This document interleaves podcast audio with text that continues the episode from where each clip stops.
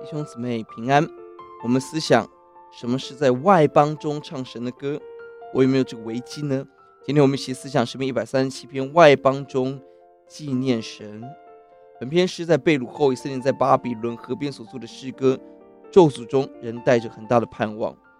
结构采 A B B A 对称性结构，A 是在巴比伦受苦刑罚，B 是纪念。A 的部分一到四节提到巴比伦所受的苦难，被掳到外邦。第三节掳掠也可以翻译成折磨苦待，敌人戏耍我们，要我们唱歌嬉笑，受尽羞辱。诗人很有骨气。第二节把琴挂在树上，拒绝弹奏，断然拒绝在外邦唱上帝的诗歌。三到四节五次提到了唱歌，歌唱是对神的敬拜，但敌人把我们对神的诗歌当作戏耍，满足自己的工具，用戏谑态度来唱诗歌。属主的子民，我们在教会里头的诗歌，是在荣耀神，还是在高举自己、满足自己呢？求主警醒提醒我们。八到九节则是呼求神兴起公义的刑罚。一到八节提到巴比巴比伦，巴比伦如何掳掠以色列民，苦待嘲笑，上帝要兴起更大的刑罚。第八节形容巴比伦是被灭的。也可以翻译成毁灭者。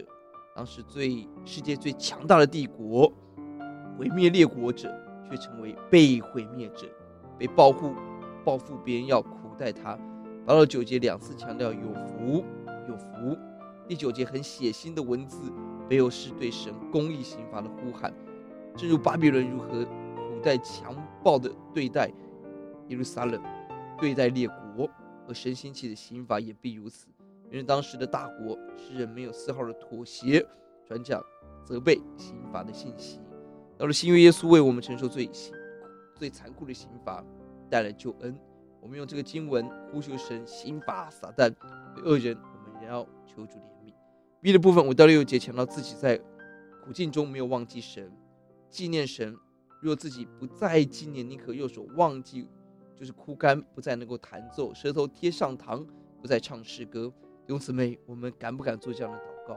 主若忘记你，若我一切的聪明才干、恩赐、幸福、金钱不能再荣耀你，求你拿走，直到我真正的悔改。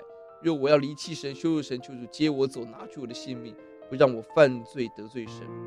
这种在外邦被掳的时候，仍有的魄力是我们的标杆。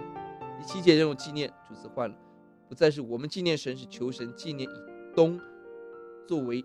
攻击以色列的帮凶落井下石。五到六十七节，什么人可以得到主的纪念？是起来纪念主的人。